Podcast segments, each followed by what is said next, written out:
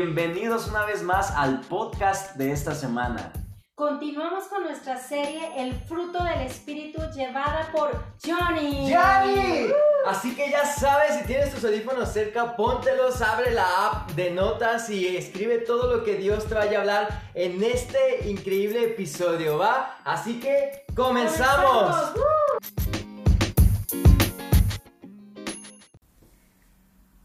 Hola, ¿qué tal? ¿Cómo están? Bueno, continuamos con nuestra serie de El fruto del Espíritu Santo. Eh, yo sé que eh, hemos visto temas muy interesantes, temas eh, increíbles que nos han ayudado a cambiar nuestra manera de pensar, a ser transformados en nuestra manera de vivir y ser más conforme a ese carácter que Dios quiere de nosotros, más conforme a la imagen de Cristo. Amén. Y bueno, antes de comenzar, te voy a invitar a que eh, eh, cierres tus ojos ahí donde estás. Este, y vamos a hacer una oración, ¿va? Señor, te damos gracias, Padre, por este tiempo. Gracias una vez más por poder escuchar tu palabra, Señor, por poder aprender más acerca de las características del fruto. Te pido, Señor, que en este momento toques los corazones, toques las vidas de cada joven, cada persona, hombre, mujer que está escuchando el mensaje, Señor, y que traigas una transformación a sus vidas, Padre, y podamos ser transformados por tu palabra, Señor, en nuestra manera de pensar y nuestra manera de vivir. Te damos gracias, la gloria y la honra a ti. En el nombre de Jesús.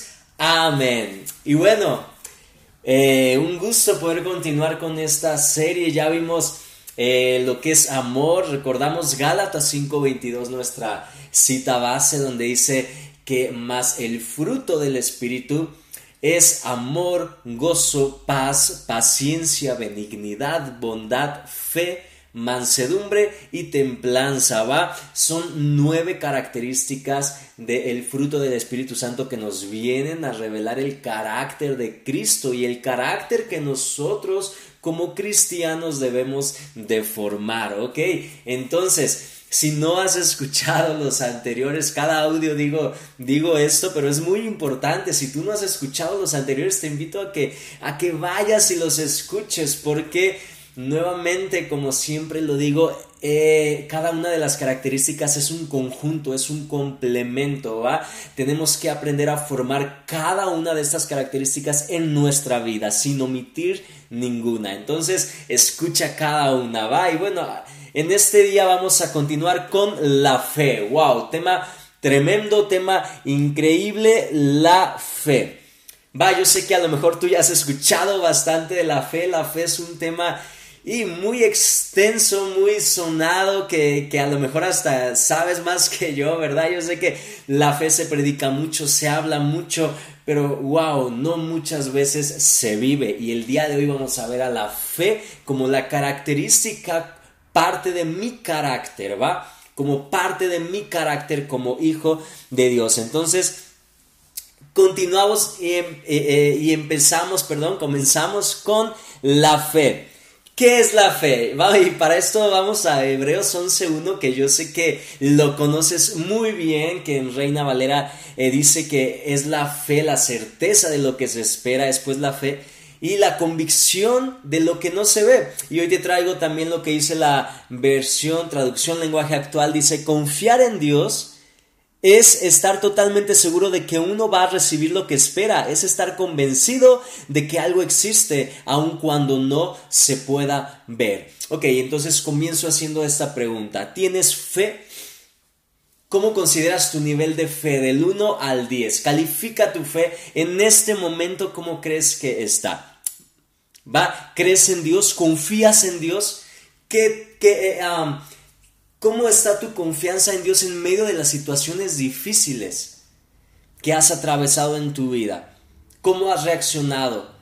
Porque tú puedes decir, no, mi, confianza en Dios es tremenda, mi fe es grande, yo tengo fe en Dios y lo cantamos, ¿no? Este, hay muchos cantos que hablan acerca de la fe, de confiar y lo dices y lo gritas y lo cantas, pero a la hora de la situación difícil, de la prueba, de la lucha, de la circunstancia, en el momento de la tormenta en tu vida, ¿cómo reaccionas?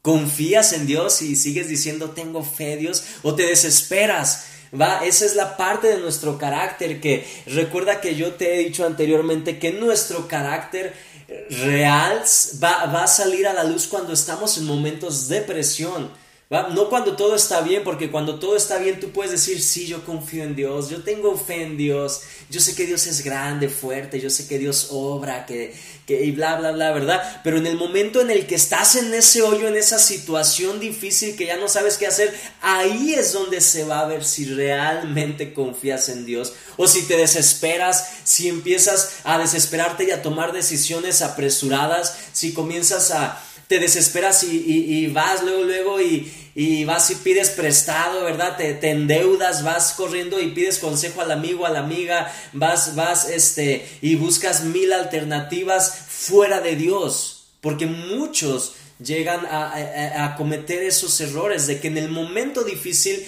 en vez de confiar en Dios, ir a Dios, acercarse a Dios, Prefieren ir y buscar soluciones y alternativas a muchos otros lugares. Y es ese momento donde entonces se ve que tu carácter no era un carácter de fe, no era un carácter que confiaba en Dios, sino era un carácter débil en fe, joven. Entonces comenzamos los puntos de la fe. Vamos a ver algunos versículos con puntos característicos y muy interesantes acerca de la fe.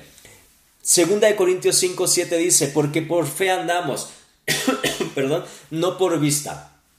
Por fe andamos, no por vista. Es decir, punto número uno, la fe está por encima de la realidad. ¿Cuál es tu realidad? Tú puedes decir, ok, mi realidad es que a lo mejor ahorita no tengo un trabajo, que me falta dinero, mi realidad es que, híjole, tengo incierto mi futuro, mi realidad es que, que ahorita me está costando levantarme, mi realidad es que estoy enfermo, mi realidad es que estoy pasando un momento difícil, una, una circunstancia difícil. Esa puede ser tu realidad natural. La cuestión aquí es que tu fe tiene que estar por encima de tu realidad natural, terrenal. Tu fe tiene que ver más allá, tu fe tiene que decir, ok, estoy enfermo, pero Dios me puede sanar, ok, en este momento no tengo un trabajo, pero Dios me va a suplir, ok, en este momento estoy pasando una situación difícil, pero Dios tiene el control, esa tiene que ser tu manera de hablar, esa tiene que ser tu manera de pensar.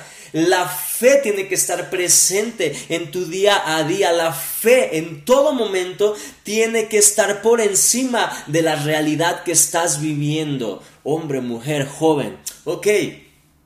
Punto número dos, la fe es una necesidad. Vamos a ver Hebreos 11:6 dice, pero sin fe es imposible agradar a Dios, porque es necesario que el que se acerca a Dios crea que le hay y que es galardonador de los que le buscan. Necesitamos la fe. ¿Para qué necesitamos la fe, Jonathan? Necesitamos la fe para acercarnos a Dios.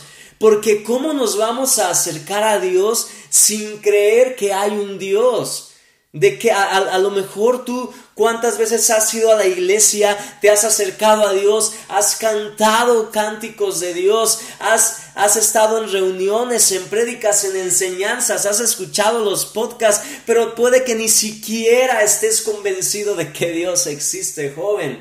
¿Cómo te puedes acercar a, un Dios que no crees que existe? Ojo, estoy hablando que no crees que existe, porque aunque tú no creas o aunque haya gente que, que no crea en Dios, eso no quita la realidad de que Dios es real. Eso no quita el hecho de que Dios realmente existe. Dios existe, pero ¿tú crees que Dios existe?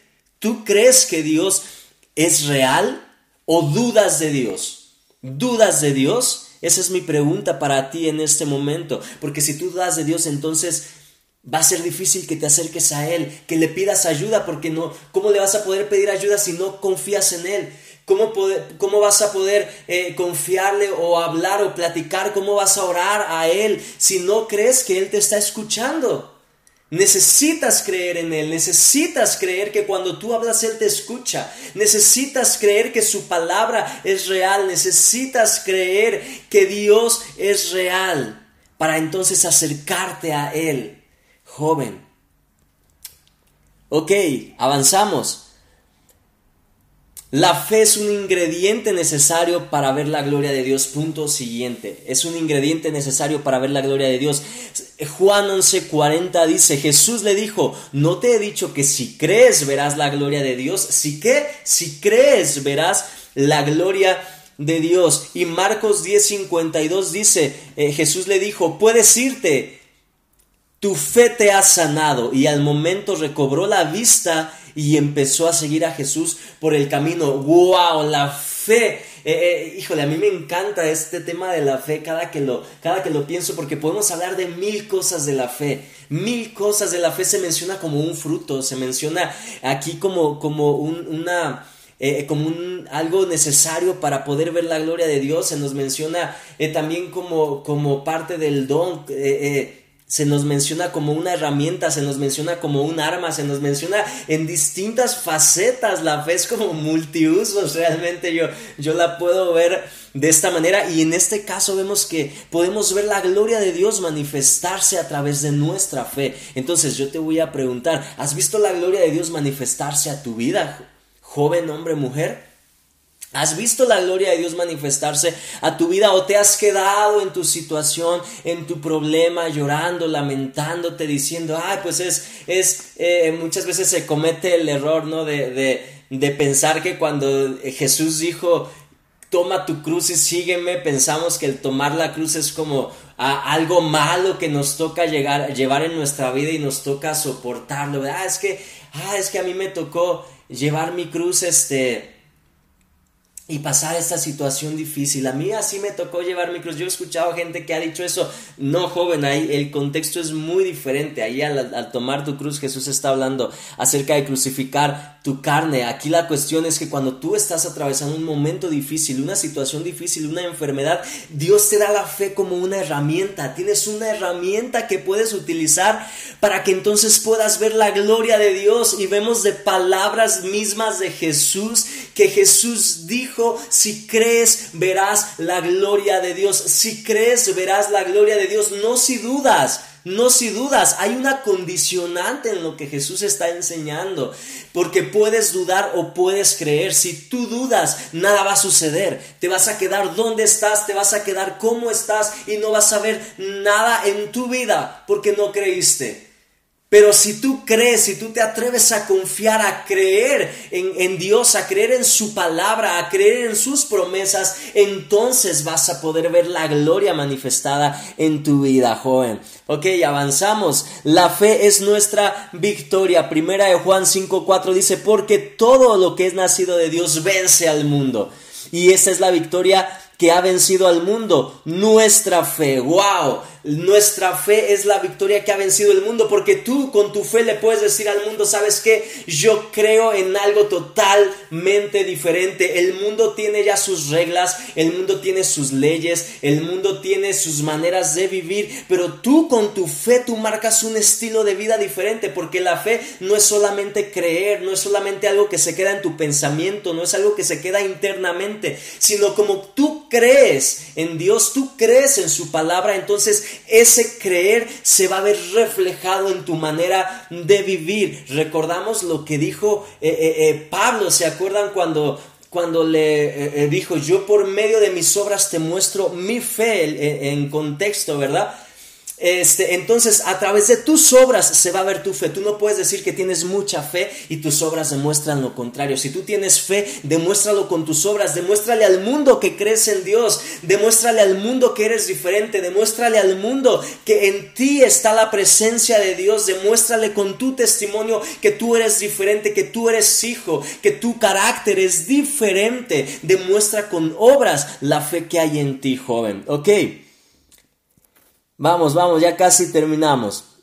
Este, la fe es indispensable en la palabra de Dios. Romanos 1.17 dice, de hecho el Evangelio se revela, en el Evangelio se revela la justicia que proviene de Dios, la cual es por fe de principio a fin, tal como está escrito. El justo por la fe vivirá joven. Ok, tú no puedes, eh, cada palabra que está escrita en la Biblia de inicio a fin, necesitas fe para creerla.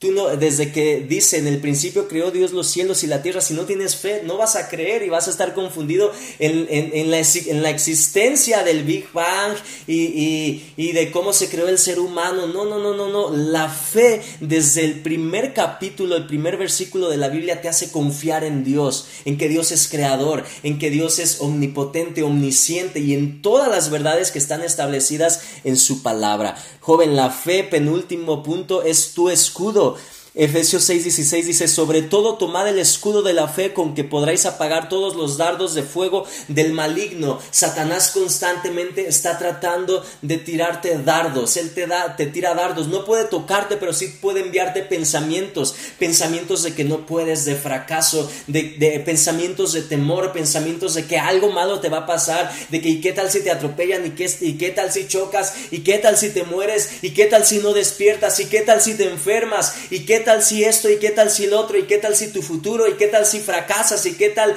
Satanás está lanzando dardos y dardos y dardos y dardos, pero la fe es tu escudo, porque cuando viene un pensamiento de temor, tú tienes la fe en la palabra que dice que el perfecto amor de Dios echa fuera todo temor. Entonces, eh, tu fe en la palabra de Dios es tu escudo contra todos los pensamientos y dardos de fuego que Satanás quiere traerte. Entonces, cada que venga un pensamiento a tu mente, que tú identifiques que no viene de parte de Dios, un pensamiento que te quiera derribar, que te quiera poner triste, un pensamiento que te quiera, este, desanimar, que te quiera eh, traer algo malo a tu vida, inmediatamente vea la palabra de Dios y activa tu fe. Inmediatamente recuerda lo que te han enseñado tus pastores, tus líderes, las enseñanzas, los eh, todo lo que has escuchado de la palabra de Dios. Ese es el momento en el que tienes que confiar totalmente totalmente en la palabra de Dios y apagar cada dardo de fuego que Satanás quiera enviar a tu vida y a tu corazón. Amén. Último, ¿cómo crecer tu fe. Romanos 10, 17 dice así que la fe es por el oír y el oír por la palabra de Dios, joven. La fe la fe viene como resultado de oír la palabra de Dios. ¿Qué tanto estás escuchando la palabra de Dios, joven? Te invito a que crezca tu tiempo de escuchar la palabra. Te invito a que te invito, joven, a que yo no sé cómo, eh, eh, qué, qué, tal está tu lectura de la Biblia, pero métete, lee más la palabra, crece tu fe. Escucha las prédicas, los mensajes que te dan en tu iglesia, en tu pastor, tus líderes, y que cada palabra de Dios que sea sembrada en tu vida esté haciendo crecer tu fe, joven. Bendiciones y haz crecer tu fe.